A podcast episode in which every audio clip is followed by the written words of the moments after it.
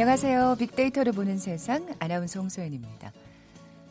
40살 안팎의 나이 또는 그 나이의 사람 때로 50대까지 포함하는 경우도 있다. 예, 무슨 뜻인지 아시겠죠? 중년에 대한 사전적 의미인데요. 어, 40살 안팎? 너무 젊은 거 아닌가 싶은데요. 최근 이 요즘 젊게 사시는 분들을 보면요. 아, 지금 방송 들으시는 분 중에도 아, 내 얘기네. 나도 중년이지 하는 분들 계실 것 같네요. 그렇다면 요즘 마음은 어떠신가요? 사회 초년병 시절 차 한 대만 있으면 소원이 없겠다 하던 그런 때도 있었고요. 우리 애가 대학만 가면 인생 숙제 끝이다 하면서 참고 지냈던 시절도 있었죠. 그런데 그 당시 꿈꾸던 것보다 더 좋은 차를 타고 다니고 아이들도 앞가림을 하는데 이상하게 마음은 편하지 않다. 이런 중년들 많습니다. 뭐 어느 특정한 사람만 느껴지는 감정은 아니어서 그래서 이 중년의 위기란 말이 자주 등장하지 않나 싶은데요. 특히 중년을 맞는 분들 그리고 중년을 앞둔 분들 오늘 귀 기울여 들어보시면 좋을 것 같네요. 잠시 후 통통 튀는 통계 빅데이터와 통하다 시간에 중년의 위기라는 주제로 빅데이터 분석해 볼 거고요. 중년이 겪고 있는 고민과 갈등, 우리나라 인구 감소 문제와도 무관하지는 않을 것 같나요? 우리나라의 인구 자연 감소의 시작 시기가 10년가량 앞당겨졌다고 하는데요. 세상의 모든 빅데이터 시간에 인구 감소라는 키워드로 자세한 얘기 나눠봅니다. 먼저 빅퀴즈 풀고 갈까요? 오늘 중년에 대한 얘기 나눈다고 말씀드렸는데 위기에 중년도 있습니다만 최근엔 자신의 외모를 가꾸고 자기 관리를 철저히 하는 분들 많이 늘어나고 있잖아요. 난 중년이 아니야 하면서. 통통 튀면서 개인주의적인 성향이 강하다는 평을 받았던 X세대가 어느새 대한민국의 중추적 역할을 담당하는 40대 이것이 됐습니다. 자신의 분야에서 열정적이면서 또 세련된 패션 감각과 라이프 스타일을 즐기는 중년들이 늘고 있어서 소비 시장에서도 주목하고 있다고 하죠. 아름답게 보이려고 노력하는 중년의 남녀 또는 그런 중년의 시기를 부르는 신조어 무엇일까요? 보기 드립니다. 1번 꽃보다 남자, 2번 꽃 피는 시절, 3번 사랑이 꽃피는 나무, 4번 꽃중년. 오늘 당첨되신 두 분께 커피와 도넛 모바일 쿠폰 드립니다. 정답 아시는 분 휴대전화 문자 메시지 지역번호 없이 샵 9730, 샵 9730입니다. 짧은 글은 50원, 긴 글은 100원의 정보 이용료가 부과됩니다.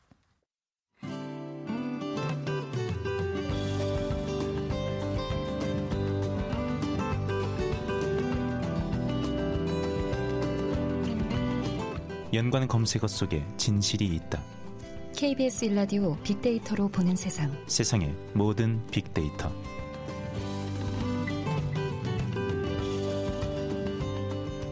궁금했던 모든 화제와 이슈를 빅데이터로 분석해보는 시간이죠. 세상의 모든 빅데이터. 빅커뮤니케이션 전민기 팀장 나와 계세요. 안녕하세요. 네, 반갑습니다. 전민기입니다. 이게 오래 오래 오래 막 계속 몇 년 전부터 어, 이때다라고 예. 말을 했었는데 그러네요. 인구 감소가 이제 자연적으로 이루어지는. 그렇죠. 네. 그러니까 자연 감소라는 건 뭐냐면 올해부터 이제 사망자 수가 출생아보다 많아지기 때문에 네, 네, 네. 어, 우리 인구가 어쨌든 조금씩 줄어들게 된다 이런 이야기고요. 지난 2016년 사실 이 통계청에서 그때도 이제 추계라고 해서 현재 흐름으로 봐서 미래를 예측하는 데이터인데 인구 자연 감소가 시작되는 시기가 지금 무려 10년이나 앞당겨진 거예요. 음. 3년 전인데 불구하고. 네, 네, 네. 그러니까 외국인이 국내 이주 같은 국제 이동이 반영된 인구 성장률도 2029년부터 지금 마이너스로 전환될 것으로 예상이 되고 있고요.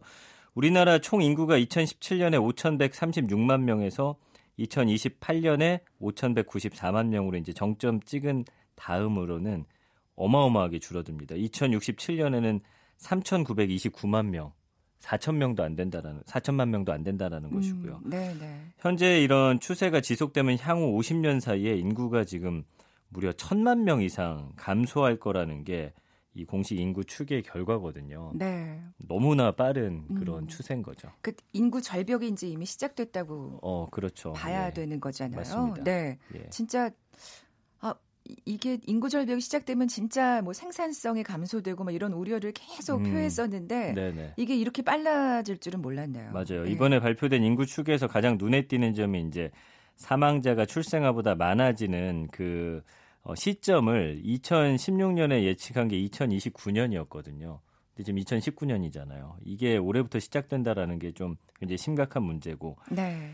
그 다음에 지금 뭐 출생률, 기대 수명, 국제 순유입 이렇게 어, 만약 이런 것들이 높은 수준으로 유지될 것으로 지금 가정한 상황에서 볼 때 올해 출생아 수가 한 34만 9천 명 정도.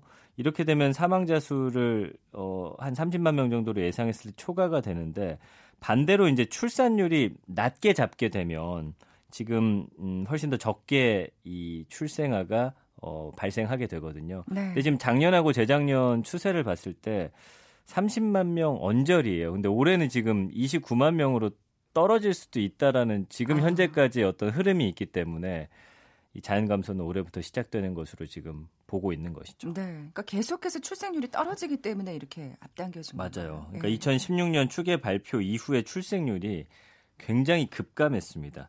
그러니까 2016년 발표된 추계를 보면 출생아 수가 2035년까지 한 35만 명 정도 유지될 것으로 예상을 했었는데 이번에 발표된 거 보니까 내년에 29만 2천 명, 2021년에도 29만 명, 다 30만 명 아래란 말이에요. 그러니까 이후에도 30만 명 초반 수준 간신히 유지하다가 2028년에 36만 명 정도 정점 찍고서 감소할 거라는 게 이제 통계청의 전망인데 음. 이렇게 되면 아까 말씀드린 대로 50년 사이에 1천만 명이나 줄어들게 되고 네. 특히나 이제 생산 연령 인구가 감소하게 돼요. 우리 경제의 핵심 역할을 하는 사람들이죠. 15세에서 64세. 이게 중요한 거죠. 그렇죠. 네. 2017년에 3,757만 명에서 2030년에 3,395만 명 되는데 문제는 2067년이 되면 1,784만 명까지 지금 떨어진다라는 게 사실은 그 인구 젊은 인구가 줄어드는 것보다 이 생산 가능 연령 자체가 이렇게 네. 확 줄어드는 게 지금 더 큰 문제거든요. 어떻게 보면 예. 진짜 이 생산 가능 연령이라는 게 그러니까 이들이 사실 나라를 먹여 살리는 거잖아요. 그럼요. 네. 그럼 보세요. 2017년이 지금 아까 말씀드린 대로 3,757만 명인데 2050년 후면은 지금보다 47.5% 수준밖에 안 된다라는 거예요. 아, 절반 아래로 떨어지는군요. 그럼 우리 경제 한번 상상해 보세요. 어떻게 될지. 예, 굉장히 걱정이 되죠. 네. 저 인구 감소에 대한 빅데이터 반응은 뭐 안 좋을 수밖에 걱정 많이들 하고 계세요. 예, 지난 네. 한달 동안 33,500여 건 언급됐는데 경제라는 단어가 가장 많이 나온단 말이에요. 경제나 경제 음. 위기. 결국에는 이 인구가 줄어드는 데 있어서 우리 경제가 어떻게 될 것이냐에 대한 우려가 상당히 높다라고 보시면 될 것 같고요. 국민들도 알고 계시는 거예요. 네, 그렇죠? 맞아요. 네. 그리고 이 고령화를 늘 얘기할 때 어, 비교하는 게 일본이거든요. 근데 일본보다도 추세가 훨씬 빨라요 우리나라가. 예, 예, 그게 더 문제고요. 예. 대비책도 미비한 상태고 일본에 비해서 훨씬 더 전혀 없죠. 네. 지금 아이 낳는다고 뭐 이렇게 돈 준다든지 이런 건 사실 근본적인 대책이 안 돼서 그렇죠. 걱정이에요. 그러니까 키우는 환경을 좋게 만들어야 되는데 음. 아이를 낳아서 키우기가 너무나 힘드니까 대한민국에서 네, 그게 네. 문제거든요. 너무나 미봉책에 그치는 사실 맞습니다. 대비책이죠. 예. 감성어 긍부정 비율도 15.5 대 57.7이고 긍정 감성어들은 제가 뺐는데 그냥 희망에 대해서 이야기하는 것이지 지금 상황이 좋다라고 이야기하는 아, 건 전혀 없었어요. 그래도 괜찮아질 거라고 네. 이제 안간힘을 써서 맞습니다. 좋은 쪽으로 생각하시는. 그 부정 감성어도 무너지다, 취약하다, 경제 위기, 위기, 걱정, 심각하다, 최악, 어렵다. 그 안 좋은 말들은 거의 다 보인다고 어, 보시면 될 것 같아요. 네. 뭐 이렇게 출생률이 낮아지면 사실 우리 때는 정말 콩나물 시루를 연상케 할 정도로 70명이 저 한반에 저희는 한 60명 정도 됐어요. 네, 네. 학급 인원수였던 적도 있었거든요. 맞아요. 근데 네. 지금은 어떤 상황인가요? 20명 정도 어, 알고 있고 2, 30명 정도. 근데 그럼 이제, 이제, 이게 더 낮아지겠네요. 그렇죠. 각급 음. 사실 학교들도 문제가 뭐냐면 학생 수급이 안 되면 문을 닫아야 돼요. 지금도 일부 대학들이 문 닫고 있잖아요. 그렇죠. 예, 학생이 어, 입학해야 되는 수보다 그 고3 학생들의 수가 훨씬 더 적다 보니까 발생되고 있는 상황이고요. 뭐 중고등학교나 초등학교도 시골이면 진짜 심각하겠어요. 맞습니다. 음. 그래서 학령 인구 6세에서 21세가 2017년에 846만 명인데 2025년에는 689만 명, 157만 명이나 지금 감소할 것으로 예상되고 있고요. 대학 진학 대상이 되는 만 18세 인구는 2025년에 45만 명, 2017년보다 한 26% 정도 줄어들게 됩니다. 그 대학교 학령 인구도 180만 명, 2017년에 68% 수준밖에 안 되거든요. 그리고 2025년 초등학생 수가 올해 277만 명인데 무려 44만 명이나 줄어들어서 233만 명. 초등학교 한 학급이 지금 25명으로 구성된다고 가정하면 17,600개 학급이 사라지게 된다라는 의미죠. 그렇게 되면 선생님도 어, 더 많이 뽑을 수가 없게. 그럼요. 학교도 문을 많이 닫아야 될 것이고. 사실 교직 준비하시는 분들도 많을 테만, 텐데 맞습니다. 말이죠. 예. 예. 더 우려되는 건 중위 연령의 변화라고 하셨는데 네. 이게 어떤 얘기인지 좀 설명해 주세요. 그러니까 우리 대한민국이 얼마나 빠르게 늙어가고 있나를 볼 때 중위 연령을 보면 되는데 중위 연령은 전 국민의 나이 순으로 줄을 세웠을 때 정 가운데 선 아, 사람의 예, 예. 나이예요. 그러니까 고도 성장기였던 1970년하고 1980년에는 우리나라 중위 연령이 18.5세하고 21.8세였어요. 아, 굉장히 앞이었군요. 젊은 국가였죠. 예, 예. 2000년에는 31.8세가 됐는데 2013 14년에 40세가 됩니다. 굉장히 빠르네요. 예, 2031년에는 중위 연령이 50세가 되고요. 2056년에는 60세가 됩니다. 음, 그야말로 나라가 늙어가고 있다는 뜻이나요. 중간 나이가 50세, 60세 된다는 건참 음, 심각해 보이죠. 네. 뭐 지금 나이 나 그러니까 나라가 늙어가고 있다는 말씀을 드렸는데 고령화 속도도 좀 빨라지고 있다는 게 또 고령 인구 자체도 네. 또 워낙 지금 많은 상황이에요. 그러니까요. 그래서 이 우리나라가 2025년에 65세 이상 고령 인구가 천만 명을 넘어서거든요. 초고령 사회 진입하죠. 노인 인구 비중이 20% 넘으면 초고령 사회라고 부르거든요. 2051년에는 그 고령 인구가 1,899만 9천 명으로 늘어나서 전체 인구의 40%가 됩니다. 이 고령 인구가 40%를 넘어서는 시점은 앞선 추계보다 무려 7년이나 또 앞당겨진 것이고요. 네. 그 2024년에는 85세 이상 인구가 100만 명 돌파하게 되고 2025년에는 국민 5명 중 1명이 만 65세를 넘기게 되거든요. 이렇게 고령 인구 비율이 20% 넘긴 사회, 아까 말씀드린 대로 초고령 사회라고 했는데 여기서 더 나아가서 2036년에는 고령 인구 비율이 30%, 2051년에는 40%를 넘게 되거든요. 그러니까 우리 부모님 세대가 또 베이비 붐 세대여서 그때 폭발적으로 아이들 많이 낳았고. 그랬죠. 저희 때가 그나마 100만 명 정도 유지가 됐는데 지금 30만 명이 안 태어난다라고 하면 그때랑 비교해 보시면 얼마나 지금 적게 태어나는지. 네. 우리가 이제 중고등학교 사회 시간에 배웠던 건데 어 우리가 예전에는 이제 피, 어, 삼각형의 인구 구조를 갖고 있었는데 그랬죠. 이게 지금 뒤집혀서 역삼각형 아, 구조로 어, 되고 되어 가고 있는 상황이에요. 네. 가장 걱정하시는 분들이 그런 걸 걱정하실 것 같아요. 저기 국민연금은 어떻게 되는 건지 이렇게 되면 그렇죠. 아까 말씀드린 대로 보세요. 65세부터 탄다고 했는데 지금 2025년이면 20%가 어 65세 이상이 되고요. 네, 네. 그다음에 51년엔 40% 넘어서면은 나머지 60인데 또 생산 가능 연령 빼면은 그 중간이 다 이걸 부담해야 되는 거예요. 이렇게 되면 지금 어 국민연금 바닥 시점이 2057년으로 예상이 되고 있거든요. 네. 지금 계속 이걸 낮게 잡다 보니까 이거는 계속 또 앞당겨질 것 같아요. 그래서 음, 음. 이렇게 하락하면은 최악의 상황을 가정해서 국민연금 기금 소진 시점이 더 앞당겨진다고 봐야 될 것 같아요. 그래서 이런 가능성을 배제할 수 없기 때문에 사실은 국민연금도 굉장히 우려가 되는 것이죠. 네. 네. 어떻게 대책을 세워야 할까요? 이게 뭐 대책이 있을까 모르겠어요. 국민연금 가지고 사실은 지금 여러 투자도 하고 있고 한데 네, 네. 정말 어, 잭팟이 터지지 않는 한은 그 기금 자체라는 건 계속 줄어들 수밖에 없는 상황이잖아요. 지금 최악의 경우는 어떻게까지 예상되냐면요. 네. 그 해에 국민연금을 줘야 될 그 기금을 그 해에 모아가지고 줘야 될 수도 있는 상황. 예, 그러면은 연금을 이걸, 내는 분들 이걸 차 연금이라고 해야 되는 건지. 아, 그렇죠. 그렇기 음. 때문에 사실 지금까지 합계 출산율도 1.05명으로 예상해서 이 기금 고갈 시점을 잡았는데 작년에 0.98명 태어났단 말이에요, 우리나라가. 그러니까 이것도 계속 앞당겨진다고 봐야 돼서 음. 정말 대책이 시급하고 어떻게 이거를 우리가 끌고 나가야 될지 이거는 온 국민이 머리를 맞대서 이거는 음. 정쟁의 대상이 아니에요. 정치로 싸워서 될 그렇죠. 문제가 아니고 그리고 누가 누구하고 경쟁하는 게 네, 아니라 그 먼 미래. 사실 제 친구들하고 만나도 벌써 무슨 얘기하면 야 우리 연금 못 받을 거야 이렇게 음. 이야기하면서도 사실 붙고 있는 아이들 많거든요. 그렇죠. 예, 이거 어떻게 돼야 될지 정말 음. 큰 문제입니다. 국가 차원의 대책이 필요할 텐데 사실 정년을 늘리는 것도 또 하나의 또 예. 대비책이 될 수 있을 것 같고요. 어, 워낙 요즘에는 맞아요. 그 나이에 진짜 한창 되신 분들이 많아서 그럼 또 그 분들이 불만이 많이 쌓이겠죠. 그렇겠죠. 예. 사실은 네. 국민연금을 받아야 될 나이인데. 그럼요. 예. 아 정말 이게 앞이 좀 캄캄해 보이는데 네. 하나씩 풀어가야 되지 않을까. 해결책을 전해드리지 못해서 죄송하네요. 그러니까 근데 뭐 이게 딱 하나로 딱 하나만의 대책으로 모든 게 해결되는 맞습니다. 게 아니니까요. 네. 예.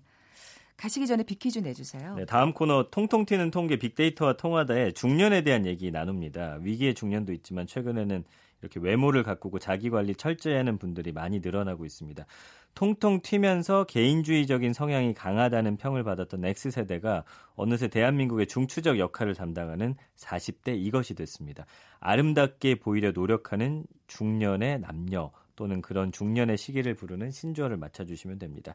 1번 꽃보다 남자, 2번 꽃피는 시절, 3번 사랑이 꽃피는 나무, 4번 꽃중년. 네, 이분들이 힘을 내야 또 국가가 맞습니다. 나갈 수 있을 것 같아요, 앞으로. 네. 정답 아시는 분들 빅데이터를 보는 세상 앞으로 문자 보내주십시오. 휴대전화 문자 메시지 지역번호 없이 샵 9730입니다. 짧은 글은 50원, 긴 글은 100원의 정보 이용료가 부과됩니다. 지금까지 빅커뮤니케이션 전민기 팀장과 함께했습니다. 고맙습니다. 감사합니다. 잠시 정보센터 헤드라인 뉴스 듣고 돌아올게요. 더불어민주당과 정부 청와대가 오늘 국회에서 고위 당정청 협의회를 열고 국내외 경제 상황을 고려해 이번 달 안에 추가 경정 예산안을 만들어 국회에서 처리하기로 뜻을 모았습니다. 정경도 국방장관은 최근 실시된 한미연합 지휘소 훈련인 동맹 19-1은 한미 양국 정부의 비핵화를 위한 외교적 노력을 군사적으로 지원하는 모범적인 사례라고 평가했습니다. 정 장관은 워싱턴에서 열린 한미 국방장관 회의에서 이같이 말했습니다. 이른바 환경부 블랙리스트 의혹에 연루된 김은경 전 환경부 장관이 오늘 또다시 검찰에 소환됐습니다. 2년 연속 순손실을 냈던 유가증권 부문이 흑자로 돌아서면서 지난해 외국은행 국내 지점의 순이익이 크게 늘어 1년 전보다 27.4% 증가했습니다. TV 수신료를 체납했을 경우 붙는 가상금이 체납액의 5%에서 3%로 인하됩니다. 지금까지 헤드라인 뉴스 정원 나였습니다.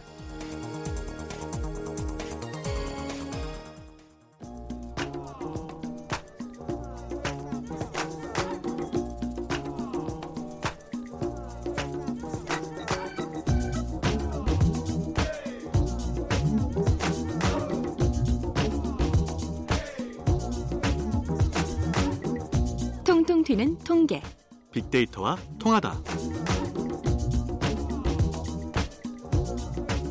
데이터와 차트로 세상을 보는 시간 통통 튀는 통계 빅데이터와 통하다. 데이터 분석가 신현호 팀장 나와 계세요. 안녕하세요. 네, 안녕하세요. 네. 어, 아까 이제 앞서서 인구 감소 문제에 대해서 좀 우울하게 얘기를 나누고 오다 보니까 네. 아, 중년의 위기라는 말이 또 좀 예, 예사롭지 않게 들리네요. 네. 예. 음. 중년의 위기에 대해서 오늘 어떤 얘기를 해 주실 건가요?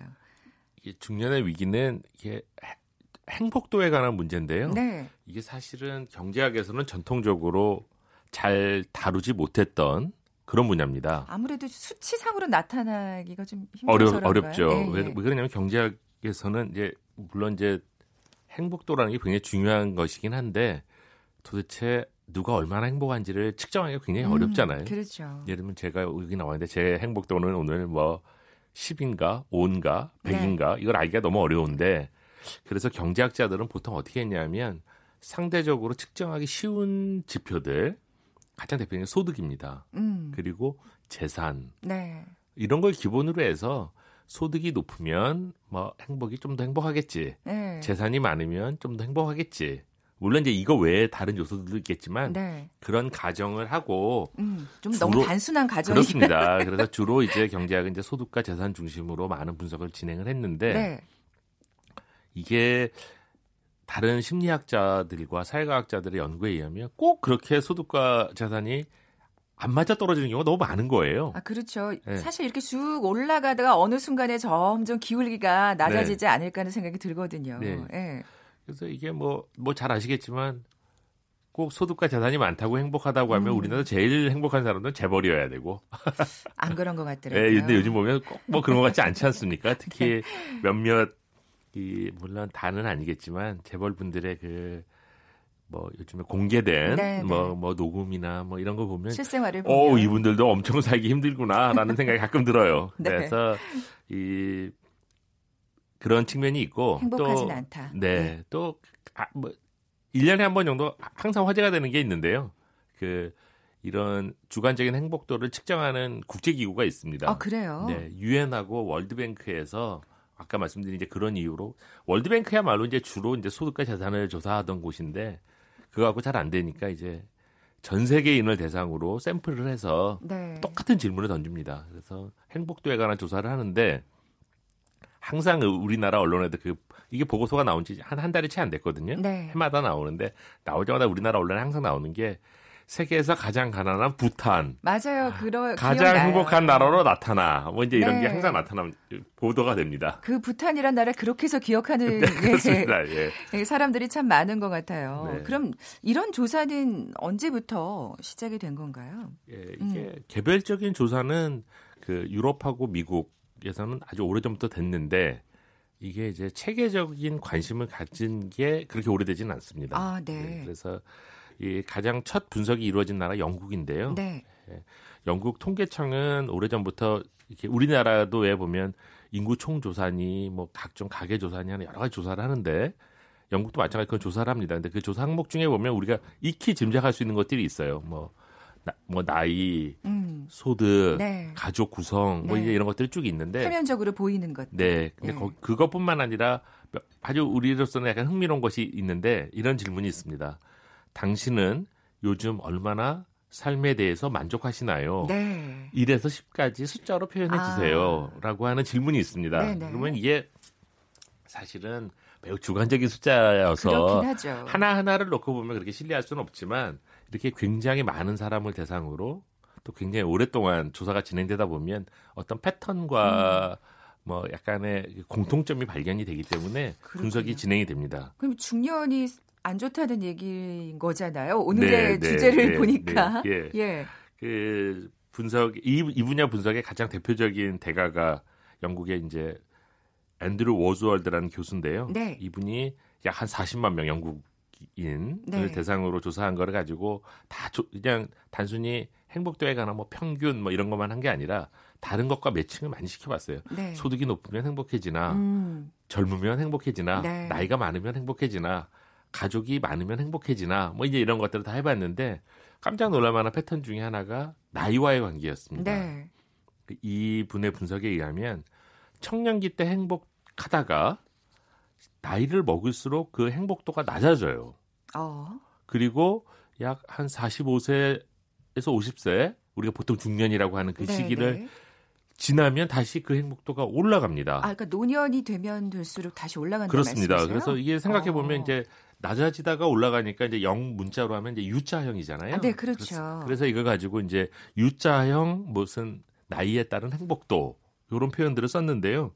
이게 아까 말씀드렸던 대로 이 행복도라는 게 소득이나 재산하고 달라서 아까 1에서 10 사이로 표현해 달라고 하지 않았습니까? 네, 그래서 네. 이게 어느 정도냐 하면 약 그 청년 또는 노년에 비해서 이 중년이 갖고 있는 행복도는 1포인트 정도 낮은데 네. 이 1포인트라는 게 실감이 잘 안 나지 네, 않습니까? 네, 이게 뭐 네. 소득하고 달라서. 근데 이 오즈월드 교수에 의하면 다른 것들로 측정을 쭉 해보면 이혼을 하면 행복도가 약 0.3포인트 떨어지고 실업에 그러니까 실직을 하게 되면 0.8포인트 정도 떨어진다고 해요. 아, 그러면 이건 굉장히 큰 그렇습니다. 거네요. 그래서 이 나이에 관한 효과가 무슨 작은 효과 정도가 아니라 네네. 상당히 큰 효과를 미친다. 라는 그러니까 분석이 나왔습니다. 제가 지금 궁금해지는 게 문득 네. 이게 그러면 과연 영국만 그런 것이냐? 네. 예. 제가 뭐 다른 소개를 해드린 많은 연구들도 그런데 이렇게 한 나라에서 흥미로운 게 결과가 나오면 너도 나도 할 것 없이 각국에서 분석이 네. 본물처럼 쏟아집니다. 네. 그래서 예, 처음에는 이제 주로 이제 우리가 말하는 선진국들 중심으로 연구가 진행이 됐어요. 그래서 음. 미국, 그다음에 영국 이외에 유럽의 각, 뭐 프랑스, 독일 뭐 하여튼 유럽 국가들을 통해서 분석을 했는데 재밌는 게 거의 모든 나라에서 그러니까 미국과 유럽에서는 적어도 음. 이 나이와 행복도의 관계는 모두 다 U자형 곡선을 보이는 것으로 아. 조사가 되, 돼서 네. 이게 이제 사람들 특히 연구하시는 분들은 거의 기정사실로 이걸 받아들입니다. 제일, 다. 제일 궁금한 건 저, 우리나라. 아, 그렇습니다. 이게 그러... 기정사실이 우리나라에도 통하는가? 네, 요거는 이제 또 약간의 차이점은 있는 것 같아요. 네. 이게 이 한국과 동아시아 국가 혹은 약간의 저개발 국가들은 어떨까라는 네네. 네. 것들을 했는데 대체로 그 유럽과 미국처럼 그런 선진국들에 비해서 이런 그러니까 서, 서양의 선진국에 비해서 이런 동아시아 국가나 약간의 저개발 국가는 유자형 곡선이 잘 안 나타나거나 네. 나타나더라도 그 효과가 그렇게 크지 않다라고 하는 게 좀 여러 보고에 있었고요. 네, 네. 그래서 우리 홍 아나운서 말씀하신 대로 근데 이제 한국에 대해서는 이게 딱 보, 보, 아주 본격적인 연구 논문이 나온 게 없어서 음. 제가 이걸 하다가 아까 말씀드린 이 오즈월드 교수가 되게 이 분야의 선구자여서 네. 이메일을 보냈어요. 혹시 이게 한국에 대해서는 뭐 당신 어떻게 생각하냐? 음. 혹시 연구해 놓은 게 있냐 그랬더니 본인이 직접 한 건 없는데 자기의 동료 학자 중에 싱가포르에 있는 김성훈 교수님이라는 분이 계신데 네, 한국 교수님. 네, 아니, 한국계 교수님인데 네, 이제 네. 외국에서 근무하시는 분이시죠. 네. 이분하고 자기가 연구를 같이 많이 해본 게 있으니 그분한테 한번 상의를 해봐라. 네. 해서 제가 또 메일을 보냈죠. 했더니 이분이 직접 제 부탁을 듣고 오즈월드 교수가 한 것과 거의 똑같은 방식으로 이 행복도 조사를 이 차트를 그래서 저한테 보내주셨어요. 네. 근데 보내주셨는데 보니까 역시 한국은 아주 미미하게 그 유자의 목선이 그렇게 뚜렷하지 않게 음. 그렇게 나타나는 것으로 좀 보여서 네. 약간의 차이점은 있는 것 같습니다. 건지 아니면 노년층과 청년층이 네. 상대적으로 덜 행복한 건지 이건 또 우리가 좀 더 지켜봐야 되겠네요. 그렇습니다. 네. 예, 예. 어, 그 흥미롭게도 이 중년의 위기가 인간한테만 해당되는 건 아니라면서요. 네. 예. 이게, 이게, 참 하다 보면 이제 별걸 다 하는데요. 학자들은 이게 아까 말씀드린 대로 왜 이런 일이 벌어질까라는 걸 고민을 하면 보통 떠오르는 게 중년에 왜 힘들까 하면 보통 직장에서의 높은 책임감. 네. 아무래도 이 신입사원보다는 그렇죠. 조금 더 그렇죠. 간부가 되면 책임감이 높아지고 가족에서도 그 나이가 되면 그 예를 들면 우리 또래 같은 경우에는 부모님에 대한 책임감, 자식에 대한 책임감 막 이런 게 이중 삼중으로 생겨서 이런 사회적 책임감이 제일 큰 요, 인이 아닐까라는 생각을 하게 되고요. 네. 그런 분석은 많이 있습니다. 근데 이제 어떤 학자들은 그게 아니라 혹시 이게 생물학적 요인이 있는 게 아닐까라는 아. 거를 하면서 어떤 걸 했냐면 우리가 영장류라고 부르는데요. 오랑우탄, 침팬지, 고릴라 이런 걸 영장류라고 부르는데 영장류는 어떨까를 또 조사해 보신 아, 분들이 네, 계세요. 네. 네. 이거는 조사하기가 쉽지 않지 않을 거잖아요. 그래서 이건 어떻게 했냐면 그 전 세계에 있는 동물원에 사육사들한테 물어본 거예요. 아. 매일매일 네가 체크를 해봐라. 아. 얼마나 행복해 보이는지, 네, 얼마나 네. 웃는지, 다른 영장류 얼마나 사이좋게 지내는지를 체크를 해서 그 점수를 다 매겼어요. 근데 오랑우탄은 비슷하게 나타났나 봐요. 그래서 예. 약 오랑우탄 몇백 마리, 음, 그다음에 음. 침팬지 몇백 마리를 했더니 모두 다 나이에 따라서 행복도가 젊었을 때 굉장히 행복하다가 행복도가 낮아지고 나이를 먹으면 다시 올라가는. 아니 이게 인간하고 똑같다니. 네, 이 바닥을 아. 치는 나이는 인간하고 조금 달라서 한 뭐 27세, 35세 사이였는데 이게 인간 수명이 다르잖아요. 인간 나이로 환산하면 약 45에서 50세에 해당하는 네. 것이라고 합니다. 그래서 짧, 예, 짧게 정리를 해주시면요. 네, 그래서 이게 에, 우리나라는 아까 말씀드렸던 대로 중년뿐 아니라 모든 세대가 다 힘들죠. 네. 청년은 청년대로, 맞아요. 어르신들은 어르신대로 그렇죠. 다 힘든데, 청, 그래서 저는 저와 제가 중년인데요. 중년들은 조금 더 뭐 사회에 무거운 짐을 져야 된다고 생각합니다. 네. 그렇지만 너무 힘들게 살아서 무너지지 않도록 이분들에게도 좀 격려와 성원을 보내주셨으면 네. 좋겠습니다. 신현호 팀장이었습니다. 오늘 선물 받으실 두 분입니다. 5018님, 7607님께 선물을 드리면서 물러갑니다. 고맙습니다.